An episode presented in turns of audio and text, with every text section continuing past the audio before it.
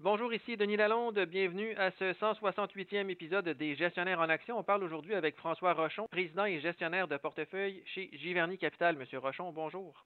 Bonjour. On a cinq grandes banques canadiennes qui ont dévoilé leurs résultats financiers du second trimestre. Dans l'ensemble, RBC, la TD, BMO et la Banque Scotia ont dévoilé des résultats inférieurs aux prévisions. Il y a seulement la CIBC qui a dépassé les attentes. Mais ce qui retient surtout l'attention, c'est la hausse des provisions pour mauvaises créances de toutes les grandes banques canadiennes. Qu'est-ce que ça signifie cela selon vous? Ah ben, je pense que les banques euh, en Amérique du Nord sont prudentes. Euh, il y a des crainte qu'on tombe en récession, puis que je pense que leur stratégie conservatrice, c'est de prendre des réserves, euh, justement en cas qu'il y a un ralentissement économique, ça se traduise en, prêts euh, de mauvaise créance. Et une particularité chez Giverny Capital, c'est que vous ne détenez aucun titre de grande banque canadienne. Quelle est la stratégie derrière tout ça exactement? Bien, c'est pas une grande stratégie. Je dirais notre objectif, c'est on essaie de trouver des compagnies qui, disons, dans l'ensemble, vont croître la valeur intrinsèque, euh, idéalement, en incluant le dividende, le rendement du dividende, d'à peu près 12% par année et plus. C'est ça qu'on essaie de faire. C'est pas toujours facile, mais euh, c'est ça qu'on cherche à faire. je pense que les banques indiennes, c'est des banques très solides. Ils sont tellement dominantes peuvent pas, en tout cas pour leur ensemble, ils ne peuvent pas croître beaucoup plus vite que l'économie canadienne qui croît à 4-5% par année. Donc, 4-5% de croissance des profits, plus, disons, un dividende autour de, 4% ben, ça fait 8-9.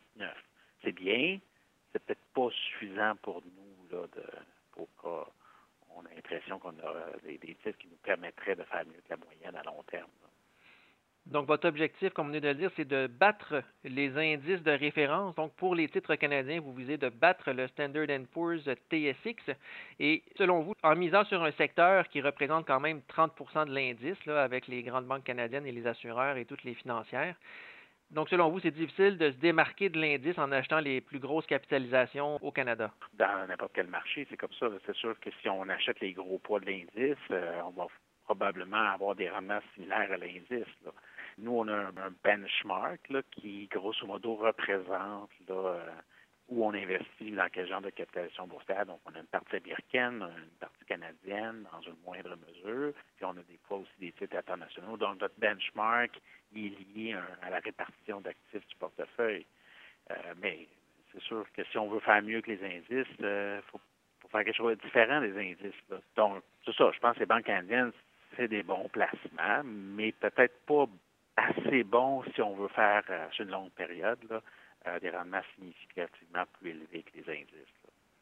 Et il y a un autre sujet qui retient l'attention cette semaine, c'est Nvidia Corporation, donc le fournisseur euh, de cartes graphiques, mais aussi d'équipements pour faire fonctionner les logiciels d'intelligence artificielle comme ChatGPT ou Bard. Le titre de l'entreprise qui a grimpé de plus de 24% à la bourse de New York c'est quand même une hausse de capitalisation boursière d'à peu près 185 milliards de dollars américains pour Nvidia juste ce jeudi.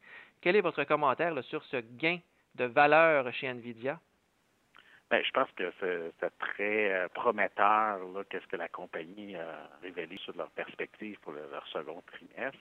Au début, je pense qu'on parlait, les analystes s'attendaient un petit peu plus que 7 milliards de revenus pour le trimestre. La compagnie a parlé de presque 11 milliards de revenus dans ses, perspectives. Donc, c'est une très, très grosse différence.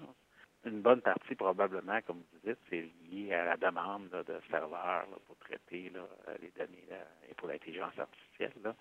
Donc, euh, c'est une compagnie qui a des produits dominants, qui a des très, très belles perspectives de croissance. Le problème, c'est l'évaluation.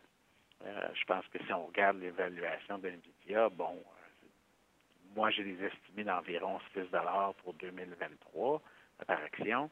C'est sûr qu'à 380, on est à quelque chose comme 60 fois les profits. Euh, moi, je, passe toujours les stock options à la dépense. Peut-être les analystes sont à plus que 7, euh, parce qu'eux, ils utilisent les non-gap.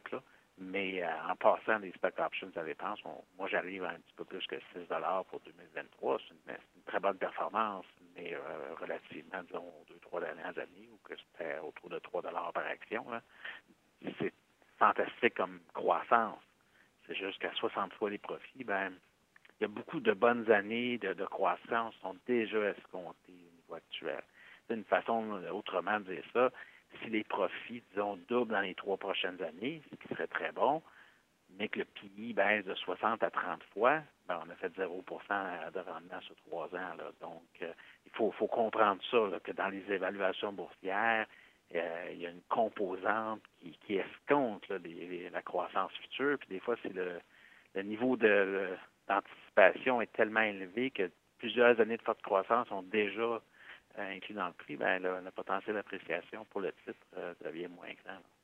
Est-ce qu'on est dans une bulle de l'intelligence artificielle, selon vous, en ce moment, avec le, malgré, là, évidemment, comme vous venez de le dire, le fait que NVIDIA a pulvérisé les attentes du côté des revenus prévus pour le second trimestre?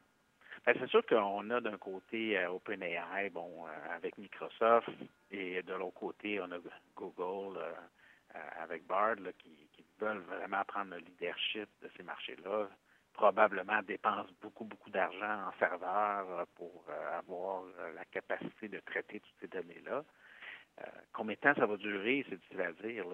Bulle, c'est un grand mot. C'est sûr qu'il y, a un enthousiasme, il y a une effervescence qui semble prometteur. Là. Ça, a l'air d'une industrie qui, pourrait changer la donne dans beaucoup de choses de nos vies.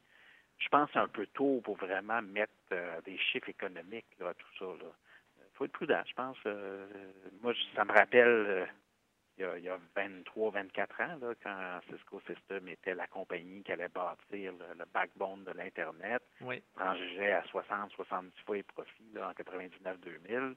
Ben, ça a pris bien des années là, pour que le titre revienne parce que euh, éventuellement, le co-bénéfice a corrigé, puis ça s'est pas avéré un si bon placement que malgré que la compagnie a eu une très bonne croissance de ses profits. C'est juste qu'elle avait tellement de, de croissance future qui était anticipée, que ça, ça réduit le potentiel de l'action. Merci beaucoup, M. Rochon. Ça fait plaisir.